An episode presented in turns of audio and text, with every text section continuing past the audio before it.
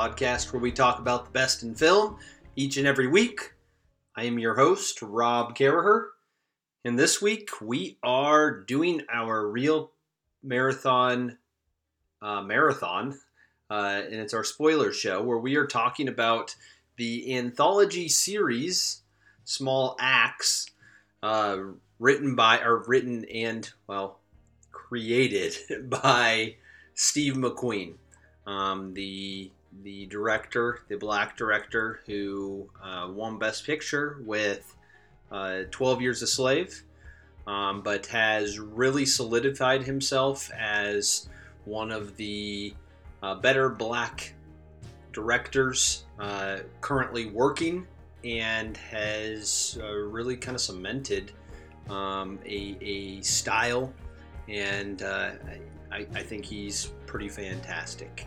Yeah, and these films are definitely kind of fit into that that same idea. Um, I I'm gonna do this show a little bit different, obviously because it is our spoiler show. We're gonna be talking spoilers, though I must say, these films are not really the spoiler type. Uh, whether you know the results or not, of what what happens. Um, it doesn't really impact your experience with the film. I didn't know if that was going to be the case, but that is the way it is, um, and and that that is just fine. Um, but we're still going to be talking about uh, each film individually a little bit, and then kind of as a collective. Um, and I am not going to be holding back on uh, talking about what ends up happening. Um, but we th- this this uh, show I feel like is a good time for us to really um, kind of just try some different things. Uh, when I started this podcast, I uh, really wanted to uh, have a concept and uh, just just go with it. Um, this isn't something that I've been practicing up to. Um, so it's all been a little bit experimental. There's certain things that I really like about what I've done thus far, and there's some things that I, I haven't really loved uh, as much. And so we're going to be tweaking um, a few pieces, and uh, I feel like this is a good show to really start out um, changing some of those things up, and uh, and then we're, we're going to see where it goes. Um, that's the best part about all of this is it's mine, and uh, I want to share it with you. But uh, I, I, do want to try some different things out, and so that's what we're gonna do. Um, so we're gonna start today's show uh, by actually looking into uh, the Small Axe anthology, and um, we're we're gonna do those reviews and talk about those films first. Um, then we'll talk news which is going to be primarily uh, Golden Globe and the upcoming Critics' Choice Awards. So we're going to be talking about those things. Um, I will go over the events again, um, and then we are going to chop trivia for the time being. Uh, I I like the idea of it. Uh, I'm going to try some things that are a little bit different in the future, so it's not going to go away forever. Um, but for the time being, we aren't going to do some new trivia questions. I will go over the answers from last week to end the show. Um, but it's time to kind of play around with the show a little bit and see see if we can uh, find find something that you know uh, works a little bit better. So when we come back from this break, uh, we're going to talk small axe, and uh, I'm looking forward to that. So we'll see you on the other side.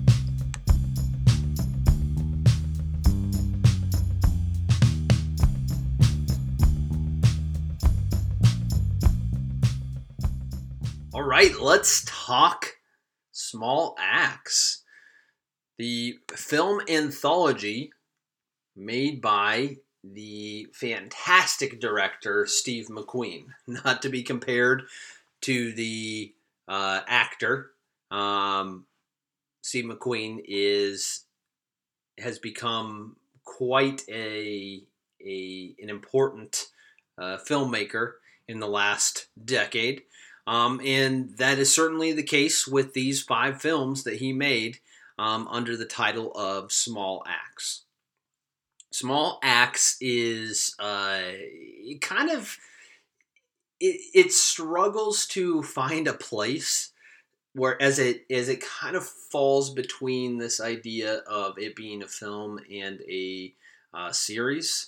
Um, I know there are other television series out there um, that are similar where they they have uh, kind of a similar theme. It, but each film or each episode uh, has a has different characters. It's a different story. Um, and I, and I know that's out there. Like I, I, I understand that there are other things like this, uh, but not to the same extent. Each of these are individual films, um, and and they are all of high quality.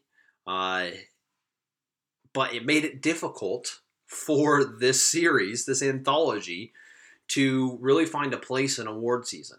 I think that we're going to see the Emmys probably recognize it. Um, in the miniseries or uh, made for TV movies, but uh, it, it, seems like it almost should be in play for uh, Oscars, and they decided not to go that route, um, which makes it interesting.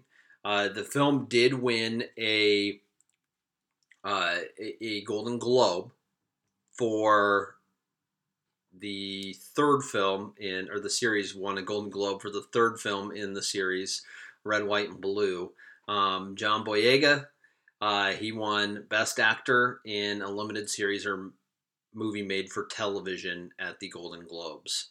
Um, and uh, that that was the only the only award that it won. It did lose in the best limited series or uh, television film category. Uh, we're to see if John Boyega can win that again here uh, in this upcoming week at the Critics' Choice Awards. And let me tell you, he is fantastic. Oh man, uh, Star Wars, the Star Wars films that he was in, they do not do his his uh, acting skill justice.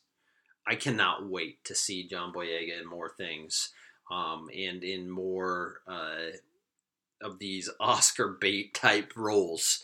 Um, I as I was watching the the film that he's in, I kept thinking, man, it would be sweet to see him as the next James Bond. Uh, I feel like he would be perfect for that. Um, being a British actor, uh, kind of keeping in line with that that tradition of having a British actor, that would be awesome. Um, so I'm I'm rooting for him. I'm rooting for him to potentially get that opportunity. Um, but this this series, I think, uh, is is kind of getting a little bit lost in the in between. Uh, it is very good, and if any of you listening, despite the fact that I'm going to spoil some stuff, uh, haven't seen it yet, I highly recommend watching it. Um, you do want to go into it knowing that th- these are films made for uh, the patient, the patient movie watcher. At times, it seems like scenes maybe go on a little longer than they need to. Um, it it feels artsy, but it forces you as a viewer to really just take a breath and reflect on what is happening and at the very essence of what it is to be human. Steve McQueen is a master at being able to show this on the screen. All of his films that I have seen, I still haven't seen Widows, but all uh, his other films have done a fantastic job of just really capturing what it means to be human. And sometimes that's just simplicity. And he's okay with just allowing his actors to show this and allowing us to be observers as we watch the simplicity of life play out. Um, so there are five different films. and they all revolve around the West Indian immigrants who live in London, um, and in particular, those who lived in London from the 1960s through the 1980s. They are none of the stories are actually connected except through that uh, concept. Um, and as I was saying earlier, you have other shows that are kind of like this, um, but I haven't seen anything quite like this. Uh, it really reminded me of the Coen Brothers film that came out a few years ago, The Ballad of Buster Scruggs, where uh, you get the sense of different stories that have fairly different tone um, that, that represent the, the American West. And they, they're not they're not connected in any way, uh, except for that they are just life in the American West. Um, granted, this is on a much larger scale because they're separated out, and uh, these films are a lot longer than the short little films that are all packaged in the Ballad of Buster Scruggs. Um, but it has it has very much that same sort of feel where you are uh, just you're getting a piece of life uh, for these folks and what what it means or what it meant to live in London in the 1960s through 1980s as a West Indian immigrant coming from the Caribbean area. Um, so the the title of this anthology is called Small Axe. and when I watched it, I did not know where that title came from, and I was kind of waiting for it to pop up.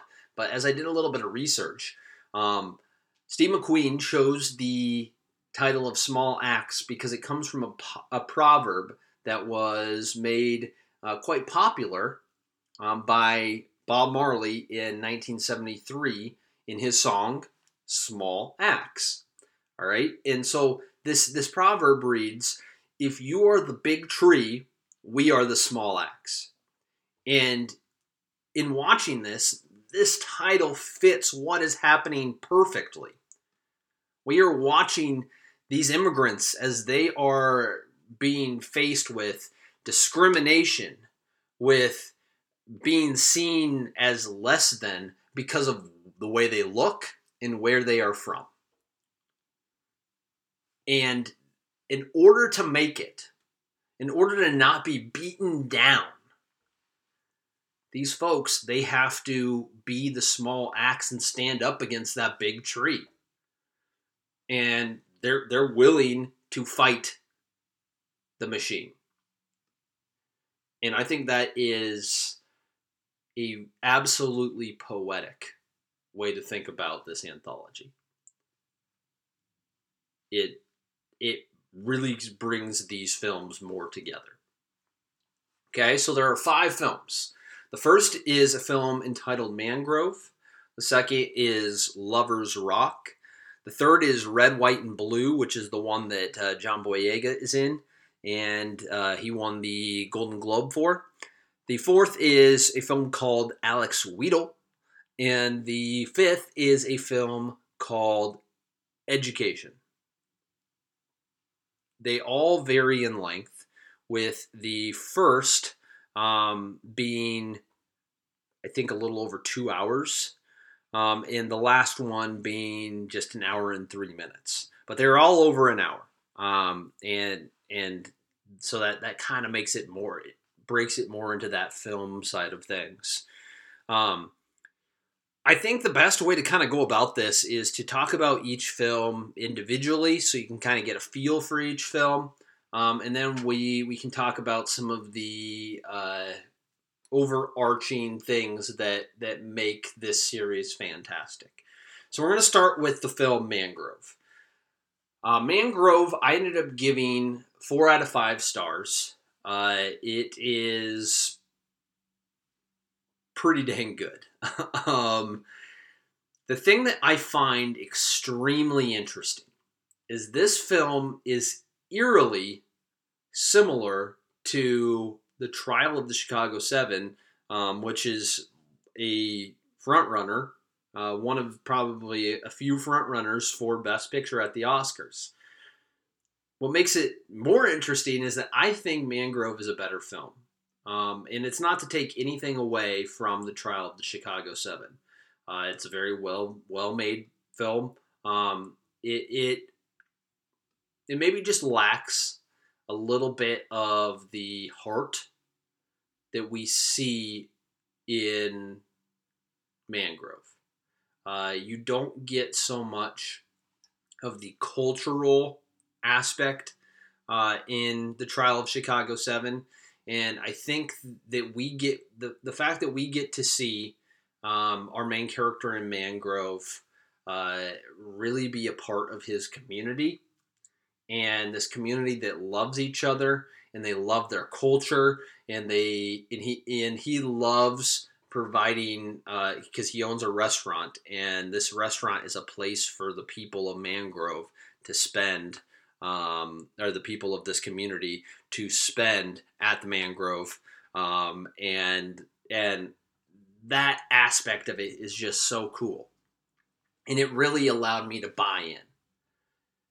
With the exception of a couple characters in the tri- trial of the chicago seven you know ultimately I didn't feel anything for them. Um, and in this case, you have several characters that you are rooting for. And in the end, you get to see them succeed, um, which that catharsis is something that, frankly, movies made about discrimination against uh, the black community, regardless of whether it's in Britain or in the United States, doesn't typically end well.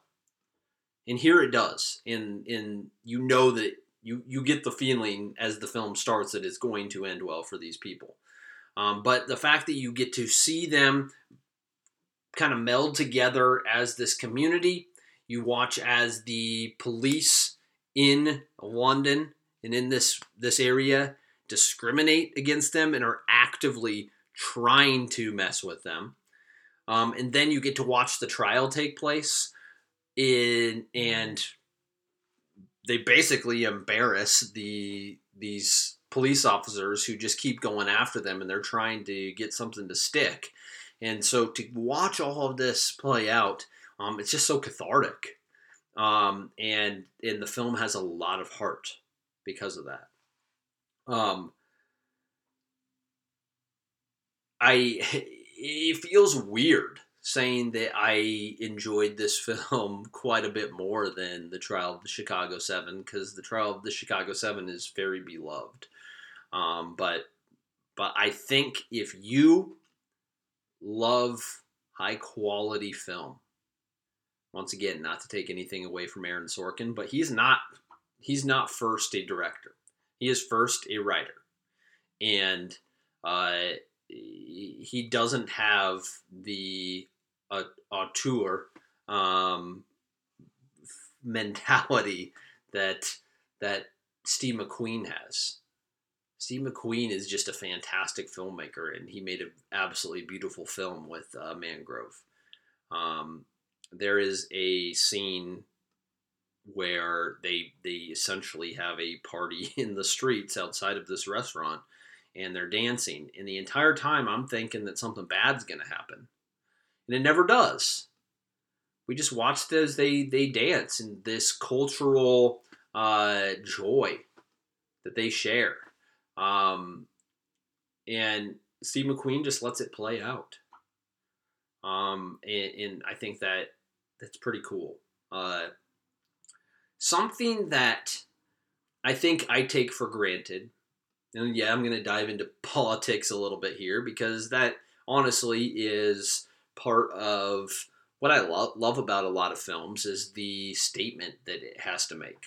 Um, I think something that makes a film great is when it has something that needs to be said and when it's uh, important to a time period. Um, I don't I don't necessarily I think a lot of times I don't like films as much, even if they're fan well crafted if they don't have a reason why it is being made in the moment that it is being made, it gets lost on me a little bit. Um, and so this is one of those films where that is the case. And I think that was the way that the tr- trial of the Chicago Seven uh, was too. It, it was very very timely. Both both films are.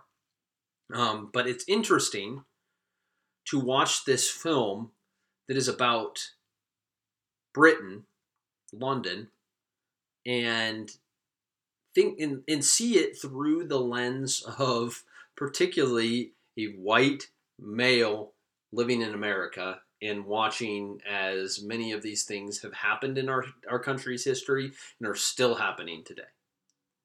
And I think that's what makes this film even more important is that this is still something, this racism, this systemic racism that is uh, very apparent in our police forces, in the power that police forces have and are able to abuse as a result. Um, it's important. And so to get to see all of these stories, not just Mangrove, but all of these stories um, through the lens of an American eyes and basically the history that I know about America, and seeing that we're not so different. We're not so different from a lot of these other countries. Doesn't excuse what is happening in here because we need to be better. But to see that a lot of the same problems have happened throughout our history or are still happening today, um, I think is a nice reality check. I think that is something that uh, we all need to be a little bit more connected to the world around us. And one of the reasons that I love film is it allows us to be connected with experiences that we would otherwise not have. At its core, that is what drives me to love cinema. Is that I get to step out of my world for a little bit and see into somebody else's. So, Mangrove. Mangrove, I think, really hits hits this hard. Um, and and that that I think is what really really pulls me in. The thing that uh, I'm, I'm going to talk about uh, some of the craft of this a little bit later because it applies to all of the films. Um, so I will talk about that a, a little bit. Um, so let's move on to the film Lovers Rock. Lovers Rock, I gave three and a half out of five stars. This is probably out of the five. I think I liked this the fourth most. Um, shorter. I think it, this one just runs 70 minutes, and this is probably the out of the five films the one that is the least accessible to a average uh, movie watcher um, because not a lot happens and as I was watching it, I kept thinking, all right, when is something going to happen? When is something is something bad going to happen? And it just doesn't. Literally, this is a a story about normal people that go to a party and we watch as some romance starts to bud uh, at this party. In the way that it is filmed, the way that it is captured makes you just feel like you're another party goer. There are a few scenes on either side of the party that kind of pull you out from that, and that you you get a view into these people's lives um, that is different from uh, what what a normal person would be able to see. But for the majority of the film, it's almost as if you're just another party goer and you're observing these things happening around you. The way the camera just kind of floats throughout the room as if it is gazing eyes um, and watching as these young adults are just having fun. They're there to party, and um, and I think there's something that I really really appreciate about this. Uh, I like this film more today than when I saw it because I've let it kind of sit settle in and um and, and I just appreciate the the raw uh authenticity of what this film is trying to say. And I think I can relate. Maybe one of the things that uh, this does better than anything else is that it makes these people who were discriminated against during this time period relatable. And that might be one of the greatest strengths of uh, the battle against against racism is making experiences re- relatable. There are some scenes where you are literally watching these party goers dancing for the entirety of a song. And you're just there. You're just you're just along for the ride. Um and that's very Steve McQueen. That is the sort of thing that of course he would do that. Um, but it still kind of caught me off guard a little bit. I wasn't uh, I, I didn't um, I didn't really expect it to go that way, but it did. Um, and the entire film, there's a little bit of a sense of anxiety that something bad is going to happen, especially after watching Mangrove, where the police come in and uh, create a lot of problems. There is one scene in Lover's Rock where uh, there's a guest coming in from outside and a police car pulls up and you think that's when everything is going to flip and it just never does. But there's clearly this anxiety that they know the police may be after them. They may be trying to find a reason to get them into trouble. And you know that that that helps tie it into sort of this theme of uh, them not being welcomed in this this area. But other than that, this is just normal people having uh, normal life experiences, and that's pretty cool. So, I also felt some anxiety toward uh, the fact that the main characters are really, uh, or the main character is really a young woman, and the anxiety that you can tell that she is feeling being a young female in an environment where these males are potentially looking to prey on them. And they're not all doing that, but there is that feel feeling that they are going to maybe get taken advantage of. And that makes you uncomfortable. Um, and we actually see that play out uh, to an extent with uh, one female who she is enjoying her experience at the party and the already established kind of sleazy guy comes in and they're they're having fun they're dancing they're having fun they go sneak off and then later the main character the main woman she uh, hears that there is kind of this conflict that is taking place, and it seems as though this woman is on the verge of being raped. Um, and and I think this this makes quite a statement. Uh, the main character ends up breaking it up, and it's not. It ends up being okay, but this idea that uh, I think we get lost in this rape culture where um, if a female shows interest in you in any way, that all of a sudden males are entitled to uh, be able to do whatever. And that's not the case. There is a line that is crossed, and when it is crossed, uh, then you, uh, as a male, that male uh, has gone too far.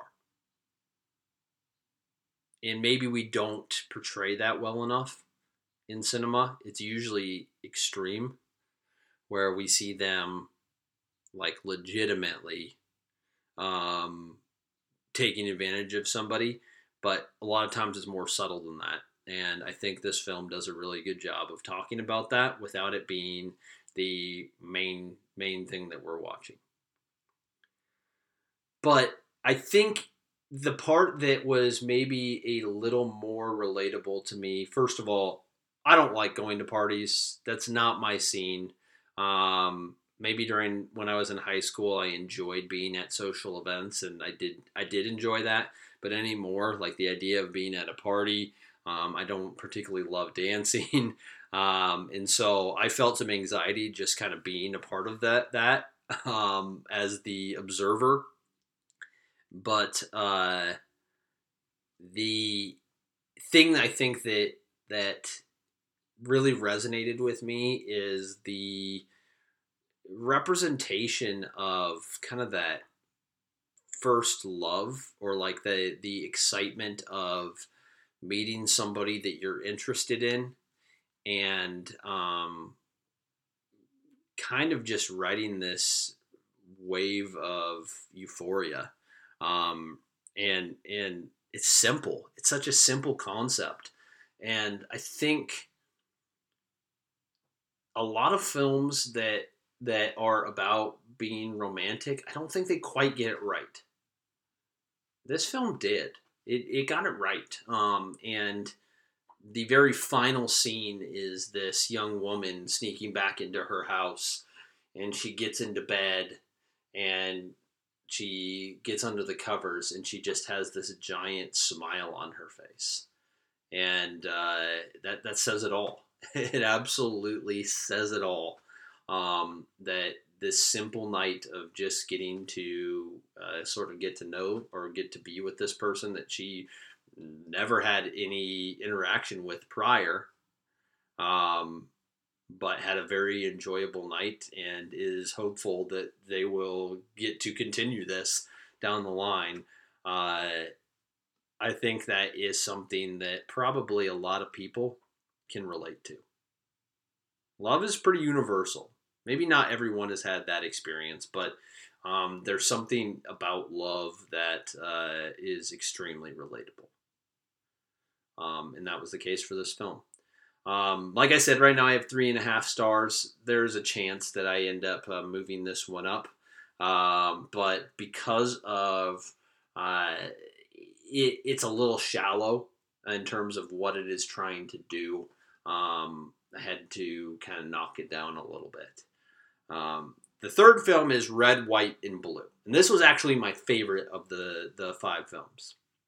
I also gave this one four stars. It was pretty close to Mangrove. Um, but uh, this one, I feel like John Boyega is so good in this film that um, you're just along for the journey. And it, it feels like the film has more depth because uh, he's such a likable character. Um, so the premise of this film is that uh, a young man who who has dedicated a lot of his uh, young adult life to studying research and science. Um, he's not exactly happy with that, and he wants to do something else. And so, uh, as a black man in London, where black men aren't treated particularly well by the police, he wants to become a police officer to help change uh, what what is happening systemically um, within the department, and he it, stems a little bit uh, from an experience that he his father had, where his father was beaten by the police for something super arbitrary. And what makes this film so great is that there is this uh, kind of juxtaposition of clearly conflict between a black man wanting to become a police officer, wanting to become the thing that uh, ultimately has brought them a lot of pain. And I think this this is a, a probably a question for a lot of black officers here in the United States. They probably take some some flack for that, um, because it almost seems maybe like a betrayal. And so we see that, in particular, uh, this young man's father feels a little bit betrayed by it. He doesn't like the fact that he's going to uh, become a police officer. And so, beyond watching him uh, kind of take on this role, we also get this really cool relationship story between uh, the our main character and um, and his father, and that is something that that just it layers the the film in a way that the other films don't really do. Um, you don't have as they're, they're they're a little more straightforward, and uh, that that just gave it a slight edge for me. There are a number of times in the film where uh, there might be a little bit more drama. You don't exactly know how things are going to go, and um, there, in particular, there's a scene where after he becomes a police officer, um, and he is chasing a man who is clearly the criminal. Um, he ends up getting attacked by this man and doesn't have any backup because the white officers on the force are not um, willing to back him up. Um, and that is probably some of the most drama in terms of like I don't know what's going to happen. Um, that that well, I guess I guess Mangrove has some because you have some protest scenes and you you see that things are going to get bad, and then also we also see officers beating them a lot. Um, we uh, we see it also in Alex Wheatle a little bit, um, as they also have some protest scenes in that film. Um, but we'll talk about that here in a little bit. Uh, but the I think essence of this film and ultimately we get to see that our our main character's father kind of comes around to things and recognizes that his son um, sees that there are a lot of bigger problems than can just be easily fixed by him joining the police force. There's a quote from the film uh, that that his father says Big change. That is a slow turning wheel. And, you know, in the end, I think that this ultimately is the kind of theme of this this entire anthology is that in order to create change it's going to take time and it hurts we see that it hurts.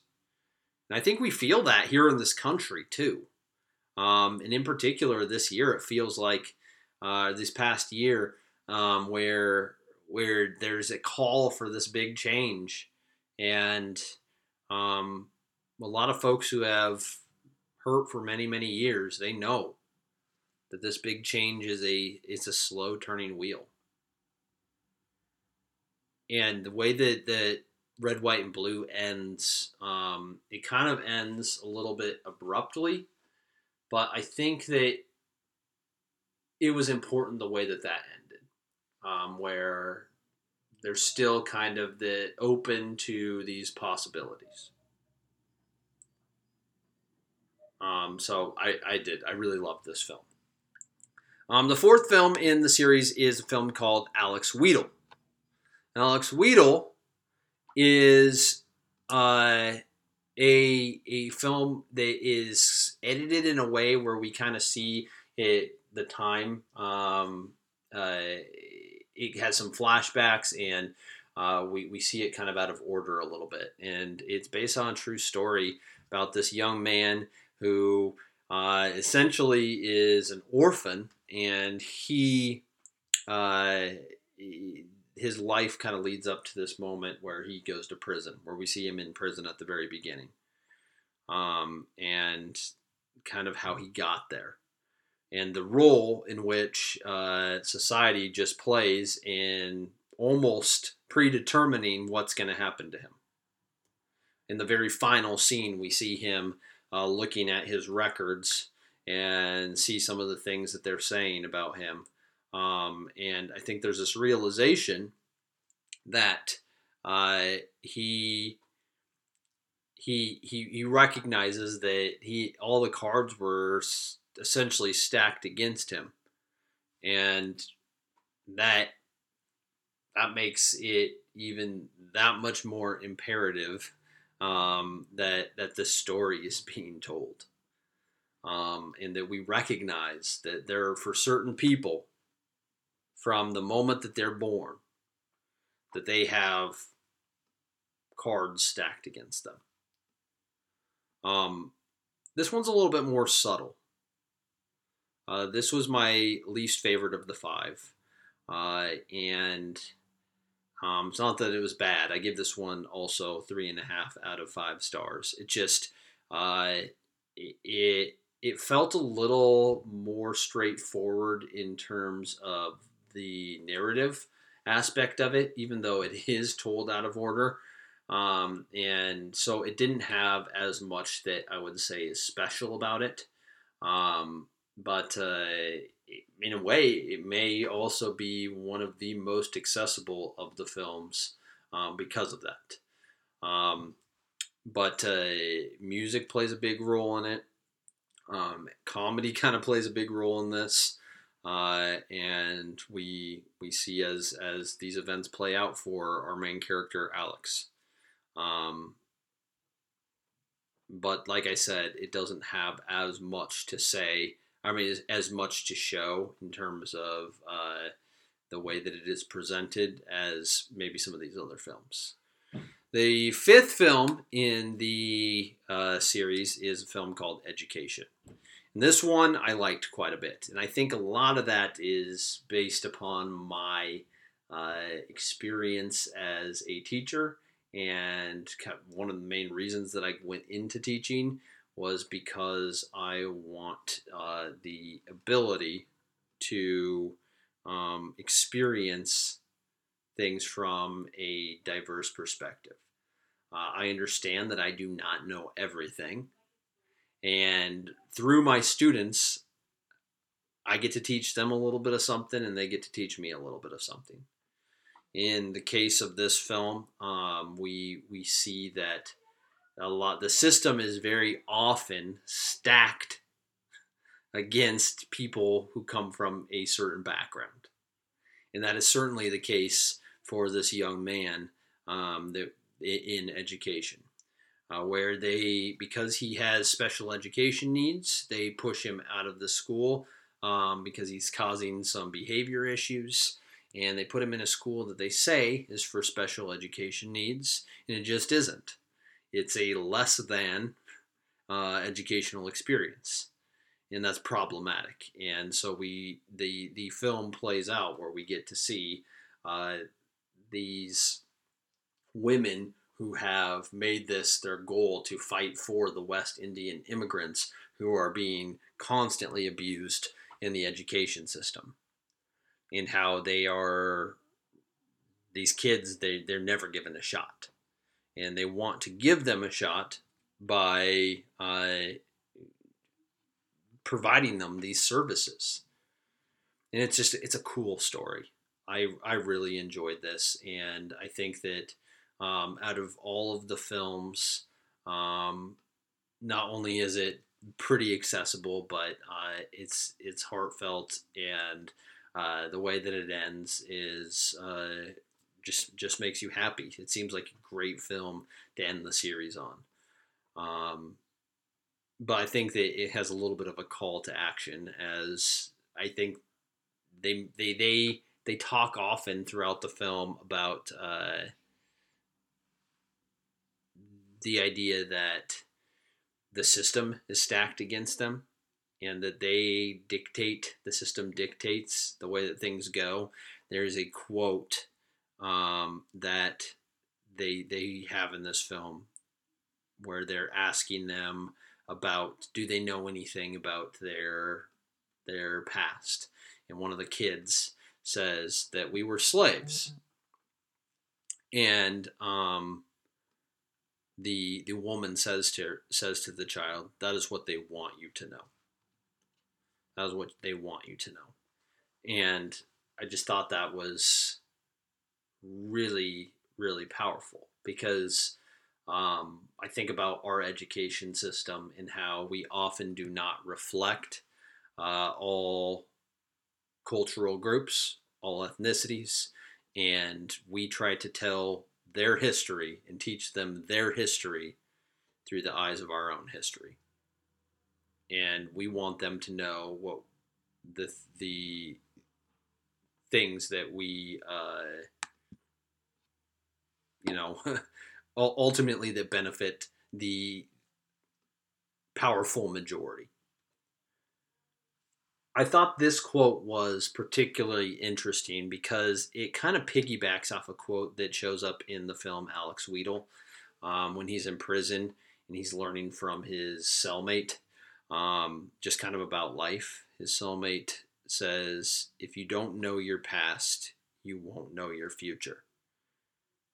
And I think that is probably pretty true for a lot of people is that when you don't know where you come from, if you don't have any idea of uh, what what you have been up against, then it's hard to really get focused for your future.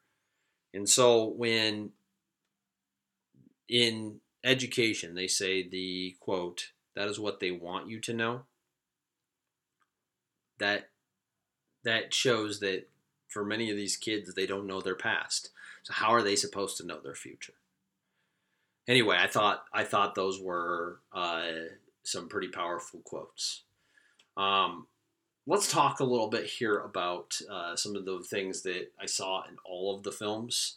Um, obviously they all kind of have important things to say in different ways. Um, and they they really represent this community throughout this time period, and uh, more than maybe anything else, just getting a little peek into what life would be like for these folks um, in this area during this time uh, is extremely attractive to me as a film watcher. Um, and Steve McQueen does a fantastic job of tying these ideas together and creating this very cohesive um, anthology while still allowing each film to stand on its own. Um, and and that that shows his expertise as a filmmaker in taking a vision and being able to see it through in a very successful sort of way. Um, but the the thing about Steve McQueen that makes him special, in my opinion, is that his perspective and the perspective that he passes on to us as uh, film watchers, as the audience, is that he tries to give us a vantage point that is not your typical vantage point. Rather than having the camera straight on and viewing the action taking place in front of you, he likes to come at you from up above, from down below, uh, he may be focused in on um, something that that like just a body part, um, or at times he's focused on something still in the room while the action is taking place outside of the camera, sometimes coming into the view of the camera and then exiting again and letting you listen and experience this without seeing everything and just getting glimpses and little pieces. And he does this in a lot of his films, and it it's enthralling. Um, the, this is a very McQueen uh, way of of showing his his story, um, and it makes it more interesting. It makes it you keep looking on in awe of what he has created. Um, and even at times where these scenes may be going on for longer than the average movie watcher would love for them to be going on for, um, the the way in which it the way in which it is being captured is uh, interesting enough to keep you kind of on the edge of your seat and intrigued by what is happening. In particular, we see this be the case in Lovers Rock um, as the camera kind of floats within the dancing of the group, and uh, we get we we just get this unique perspective. Um, even if you don't end up ever watching the full film of Lovers Rock, if you can go and see some of these dance sequences just to see how wonderful in the fact that he was able to perceive that this this the way that the these scenes are going to be captured um, would be effective in this way to feel like you are in the the thick of it. Um, and it, it's so effortless. Like the people around him do not or around the camera do not seem as though they are have a camera upon them they they just seem like they're in the, the room. Um, and that is uh, pretty pretty exceptional. Um, I think that when when Steve McQueen's career is said and done, uh, he will probably go down as one of the best filmmakers of all time, and it is because of his ability to bring a unique vantage point and to force your gaze on something that if you weren't uh, behind a camera and you were actually in the room, you may not be forced to look at. Um, and that's pretty cool. Uh, another thing that I thought was uh, really special about this film is that he loves to play with mirrors, and um, I I'm a huge sucker for uh, any filmmaker that uses mirrors to show the scene in an interesting way where you don't see the character except through a mirror. Um, and it it make it just makes it more interesting to watch. Um, it could be a really simple moment where not a lot is happening but the way in which the mirrors are used um, i think that that makes it more interesting um, and he's not the only filmmaker to do this i've seen plenty of movies where they use mirrors uh, in a pretty incredible way um, the film uh, Columbus from a few years back that that does some cool things with mirrors. Um, earlier this oh Sundance at Sundance, the film Passing, um, which will be on Netflix later this year. Uh, the film Passing does some pretty cool things with mirrors. Um, but Steve McQueen, you know, he he's a master of doing this, and uh, it's been pretty impressive. It was pretty impressive to watch this. Um, now, a couple more things before we kind of wrap this up. Uh, I was in particularly drawn in by how big of a role the music played in in all of these films. There is a moment in each one where music has a uh, a pretty important role that it plays, whether it's culturally or um, just as kind of a showcase. Uh, I think that that music in general just plays such a role in our cultural experiences and the way that we go through life. And uh, it, it is a way to connect us. It is a way to um, tell a story.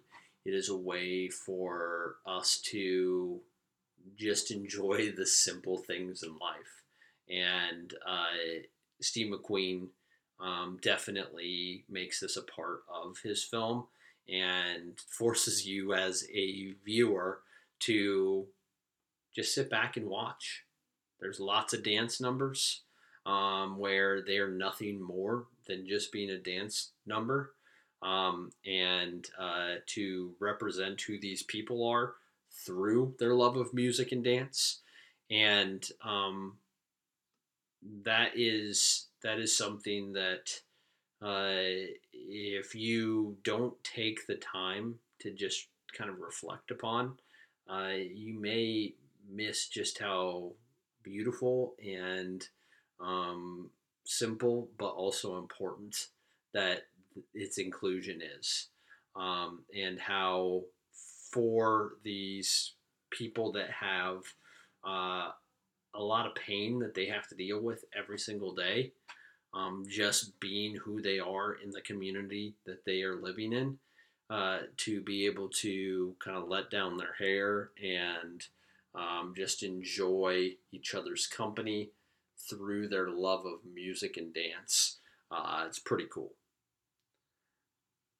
So I think that's a good place to kind of wrap all of this up. Uh, as a whole, I would highly recommend watching this.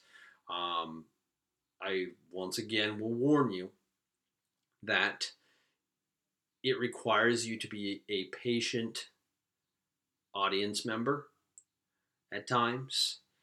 Um, but I think if this is the these are the sort of films that, in my opinion,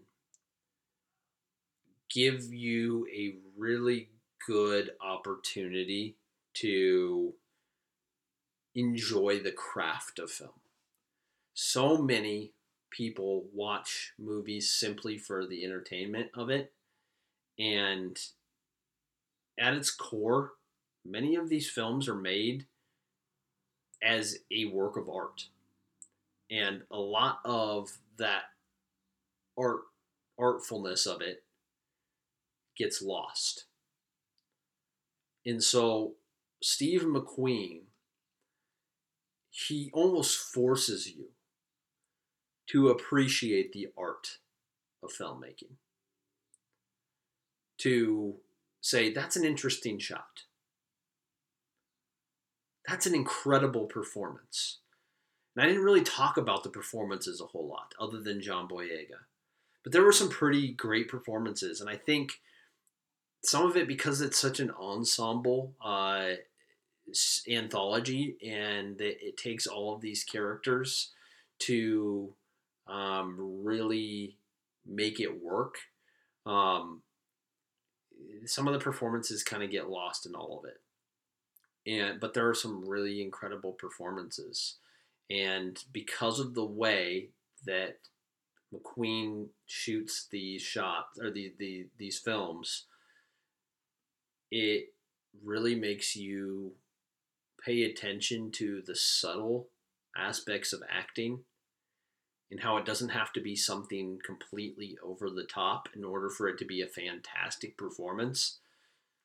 Some of the better performances out there are just great reflections of life in the way that people really are, and it doesn't have to be some caricature.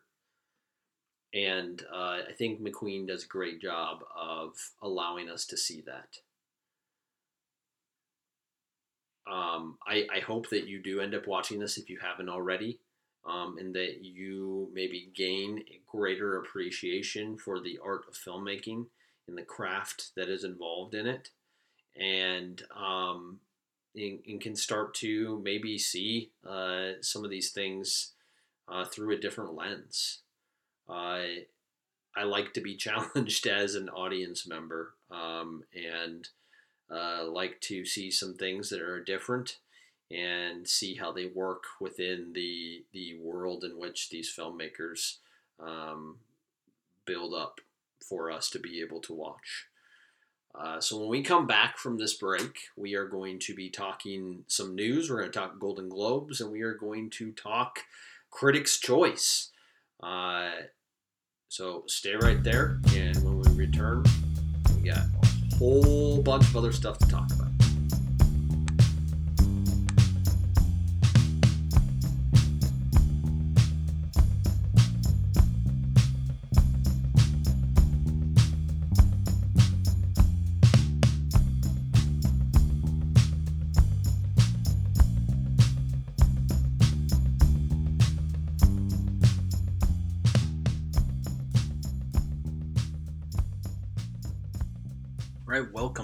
We are talking uh, Golden Globes. So the Golden Globes happened this past weekend, and um, kind of as expected, uh, some weird things happened.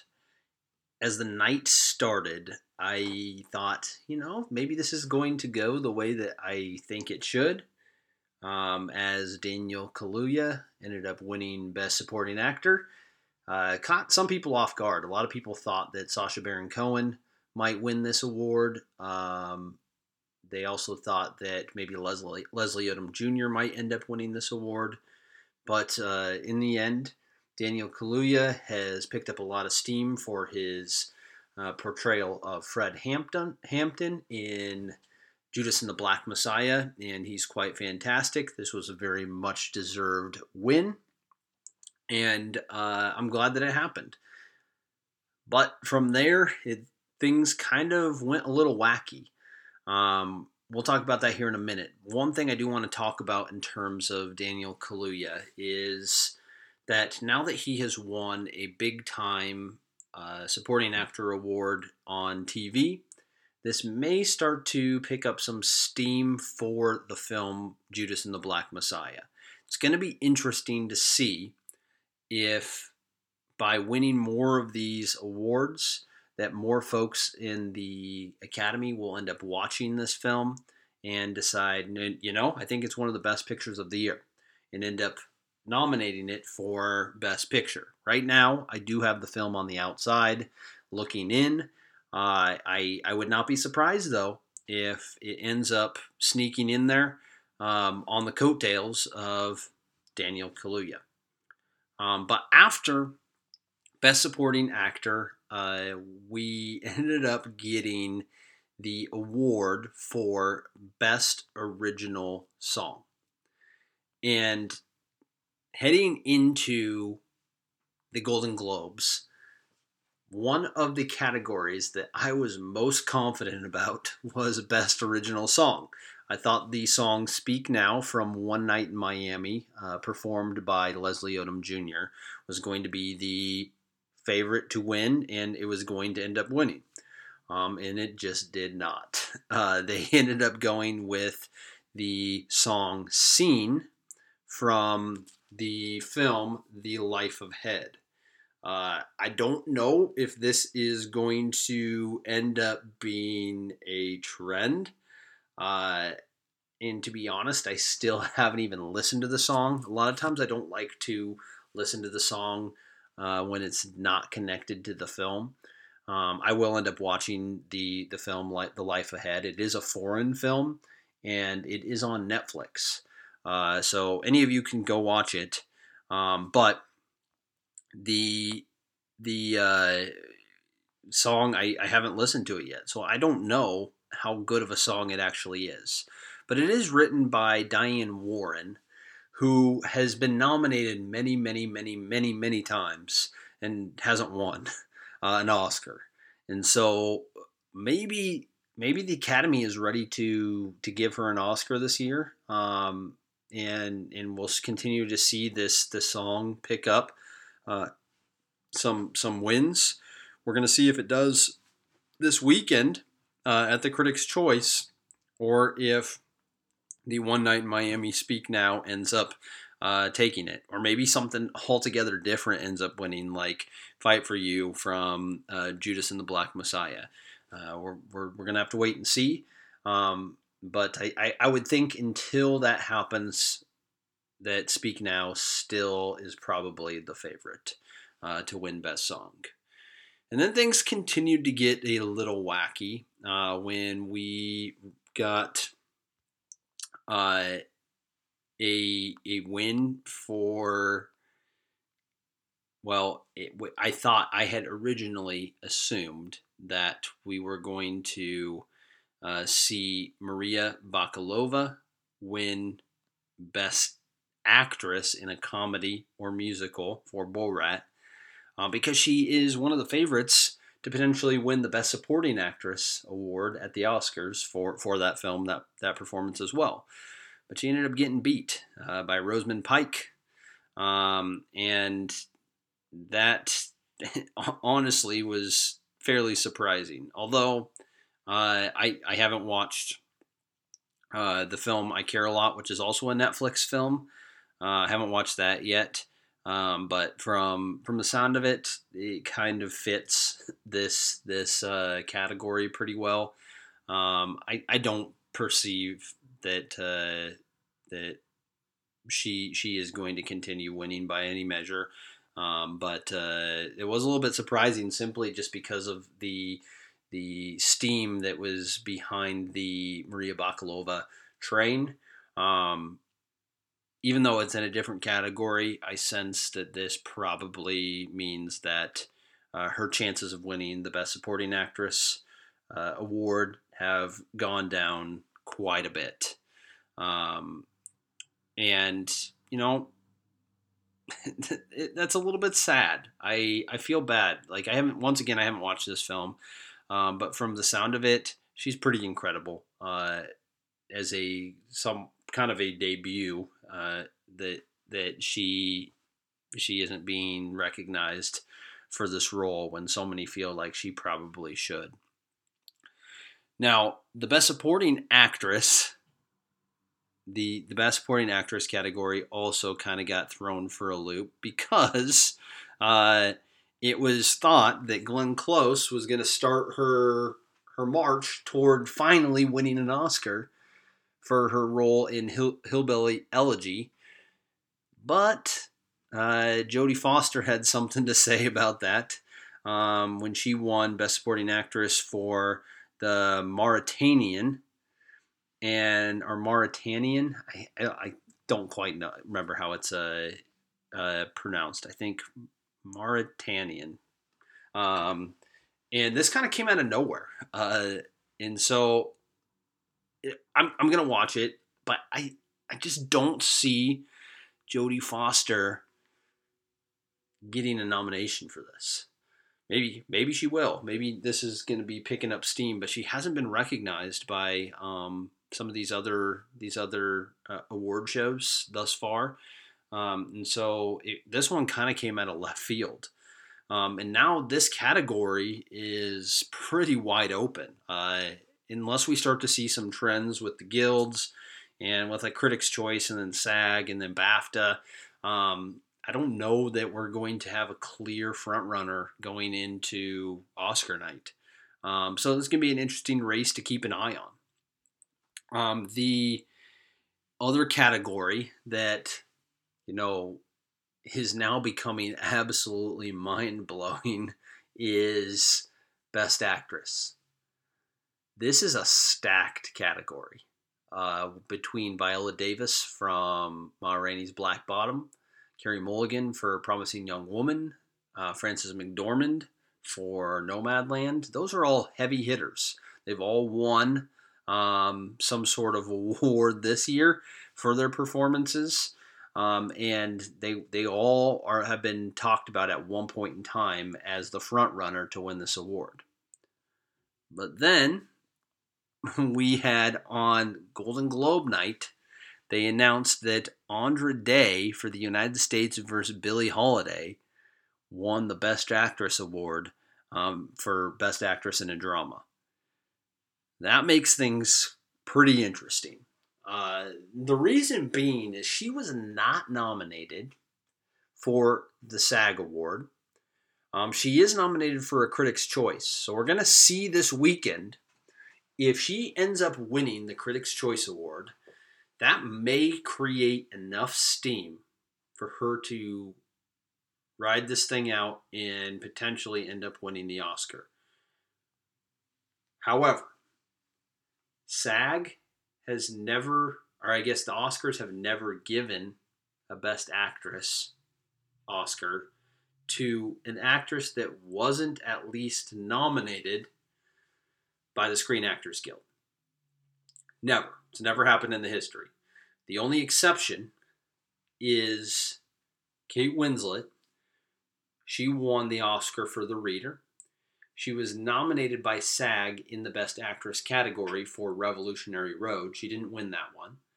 But they nominated her in the supporting role for The Reader, and they gave her that award. So they still awarded her uh, for that performance. It was just in a different category. And that is the only exception. Otherwise, no actress has ever won Best Actress at the Oscars without having at least a Screen Actors Guild nomination. And there's always a chance that that eventually ends up being broken because there's a, exceptions all the time.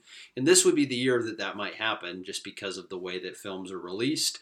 Uh, the United States versus Billie Holiday was not released to the public until last Friday.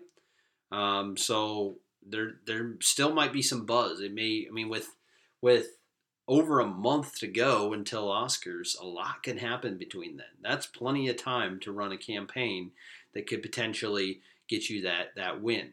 And uh, if she if she can get in the door when the nominations come out here in the next couple weeks, I think that uh, it's going to be a horse race to to see who who ends up winning that.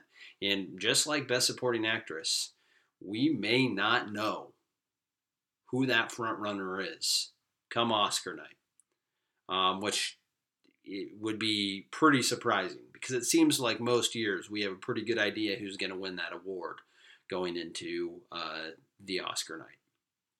The last thing I want to talk about is there was some thought that the trial of the Chicago Seven was going to win the best drama category. They ended up giving it to Nomadland, and uh, I'm very happy that they did because Nomadland was a better film. Um, not to say that the tri- trial of the Chicago Seven is bad, uh, it's just not, in my opinion, of best picture quality.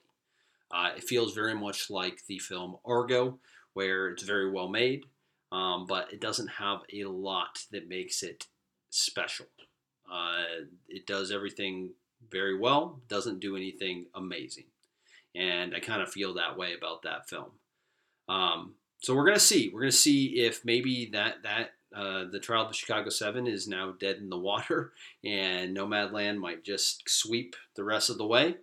Um, but I think that we also need to uh, take into account that Minari could be a player.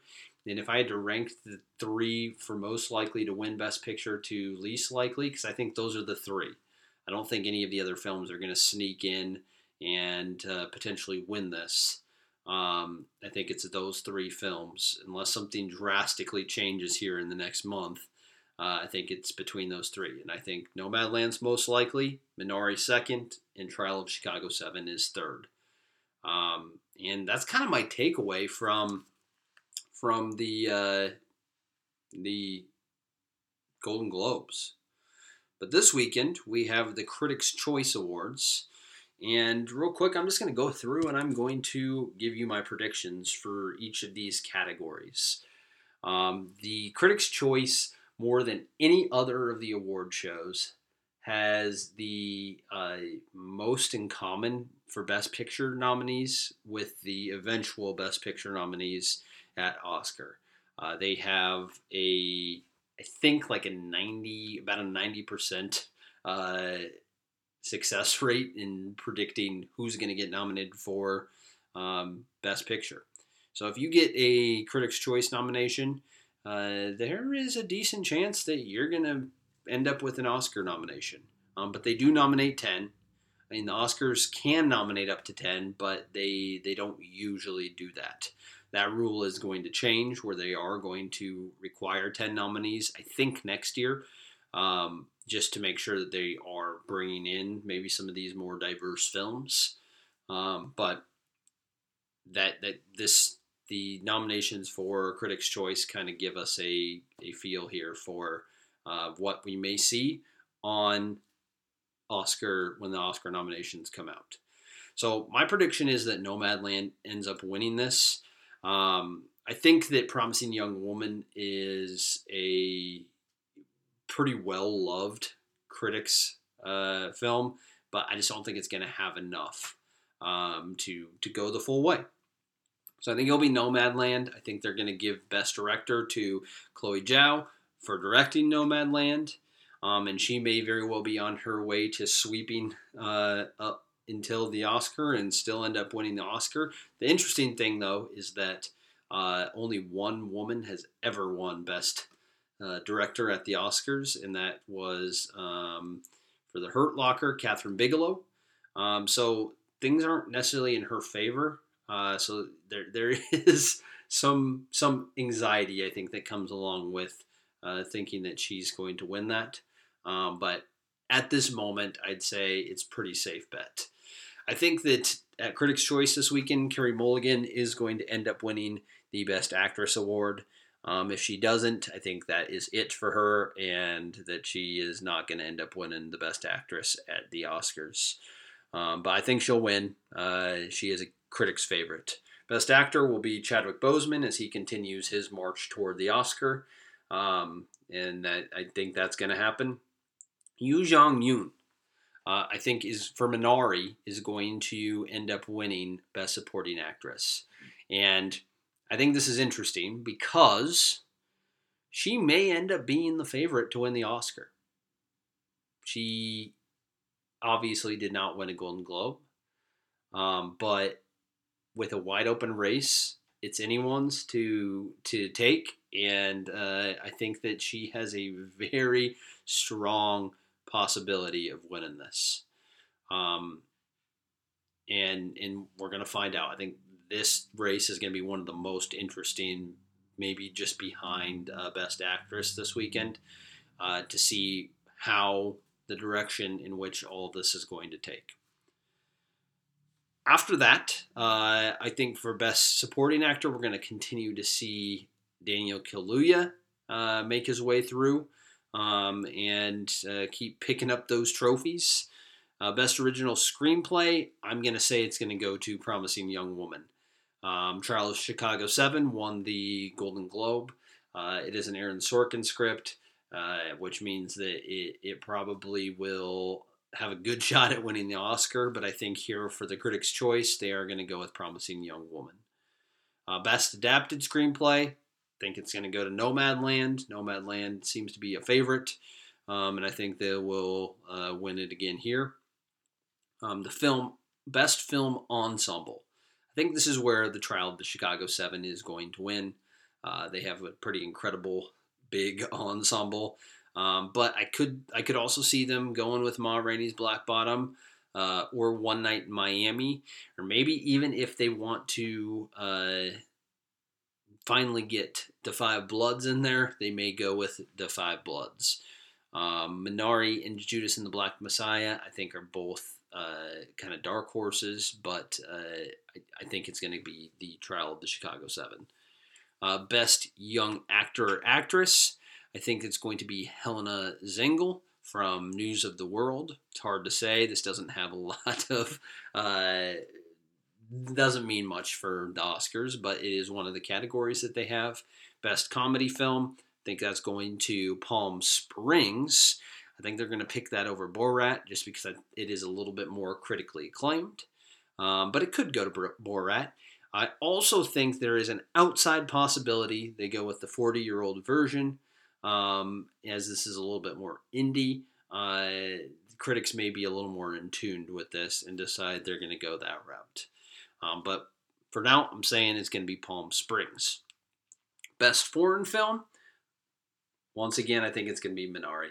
Uh, Minari won the Golden Globe. I think it's going to win here. Can't be can't win the Oscar, uh, but uh, it it seems like this is the favorite to win. Um, I'm I'm pretty confident in predicting that. Best cinematography, I think that's going to Nomadland. Uh, although I think Mank or Tenet could sneak in, um, but I think it will be Nomadland. Uh, best costume design, I'm going with Ma Rainey's Black Bottom. Uh, could be Emma. The the idea of these period pieces with long dresses, uh, they, they seem to be favorites a lot of time, but uh, we're going to go with Ma Rainey's Black Bottom. Um, best editing, it's going to be The Trial of the Chicago Seven. I think um, just the way that they intercut some of the court scenes with the events that took place, it's really well edited. I think that they will give best editing to the trial of the Chicago Seven. Best hair and makeup. I'm also going with Ma Rainey's Black Bottom.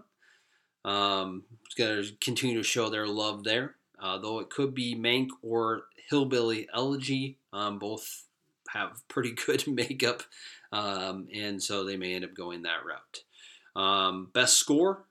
It's going to go to Soul. I think Soul's going to sweep it the rest of the way out. Should win the Oscar for Best Score. Best Song, I am predicting it's going to be Speak Now. Maybe uh, this is a fool me once, shame on you. Fool me twice. Uh, fool can't be fooled again, right? um, shame on me if that's uh, if I lose that one again, um, and it does end up going to Seen. Uh, we're gonna see. We're gonna see. It's gonna be an interesting category. Um, best production design. This is definitely gonna be Mank. Uh, the production design is pretty incredible here, um, and I think that's it's gonna end up winning the Oscar. Uh, best visual effects. It's gonna go to Tenet. Um, the Invisible Man may have an outside chance. Didn't get on the short list for Oscars, um, but Tenet's uh, visual effects are amazing, and it would be much deserved if it wins. That's all. That's all for for film. They do have TV. I'm not getting into TV once again. It's not my uh, wheelhouse, um, but that that is what we got for Critics' Choice.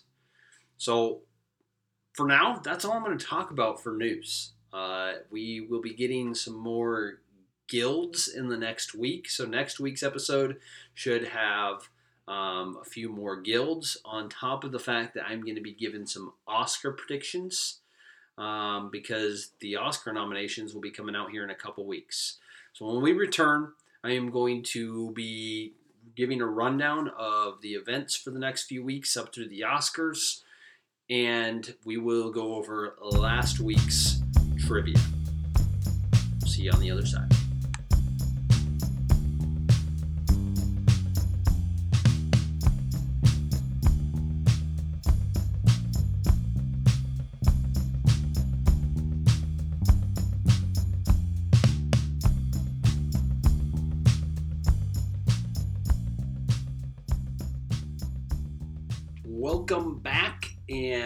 We are talking all about the events that are coming up.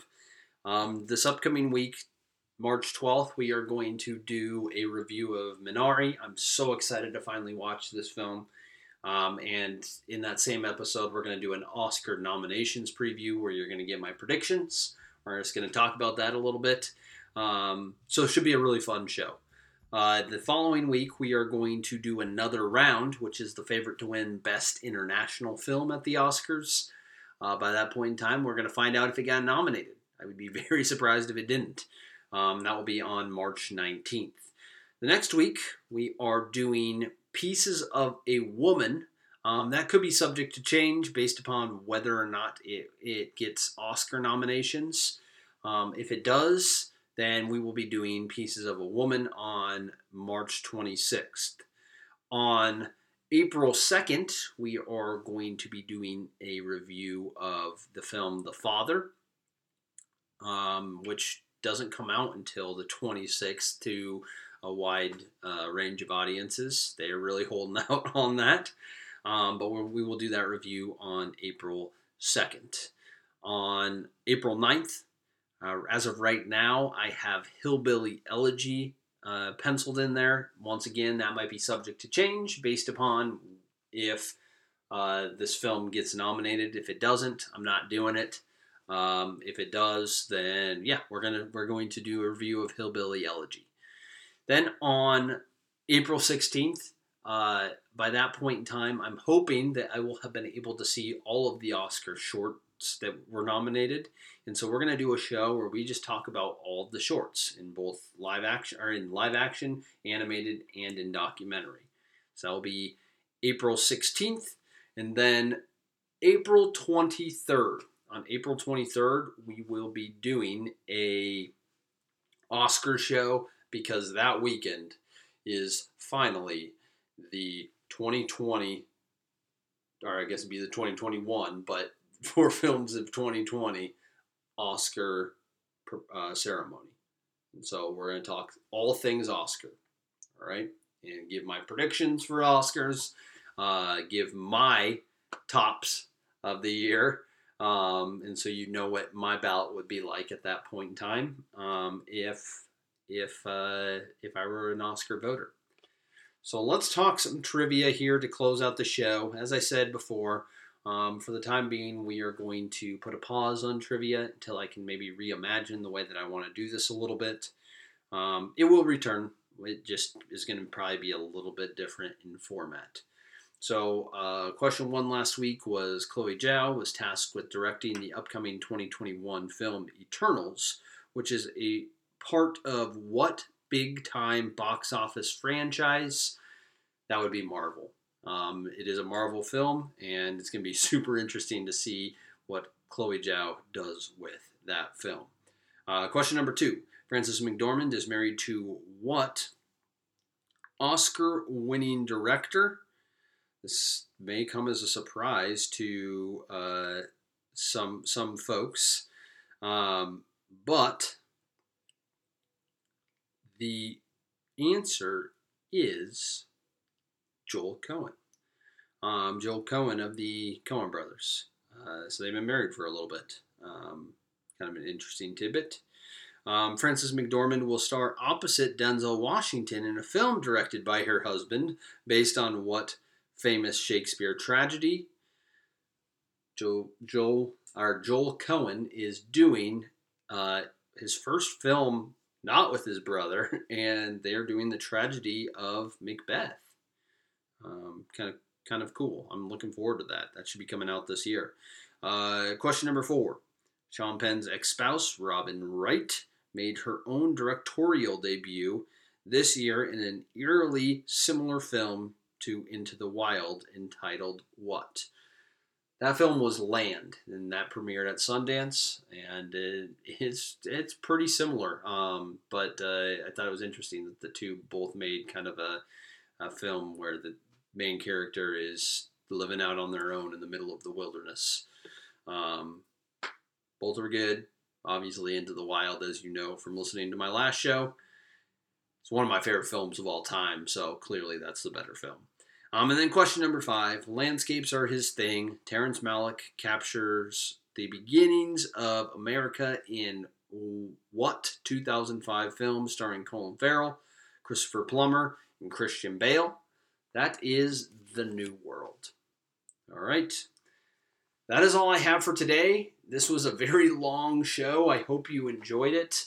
Um, tune in next week when we talk Minari and uh, Oscar nomination predictions. Can't wait to see you then. Have a great week.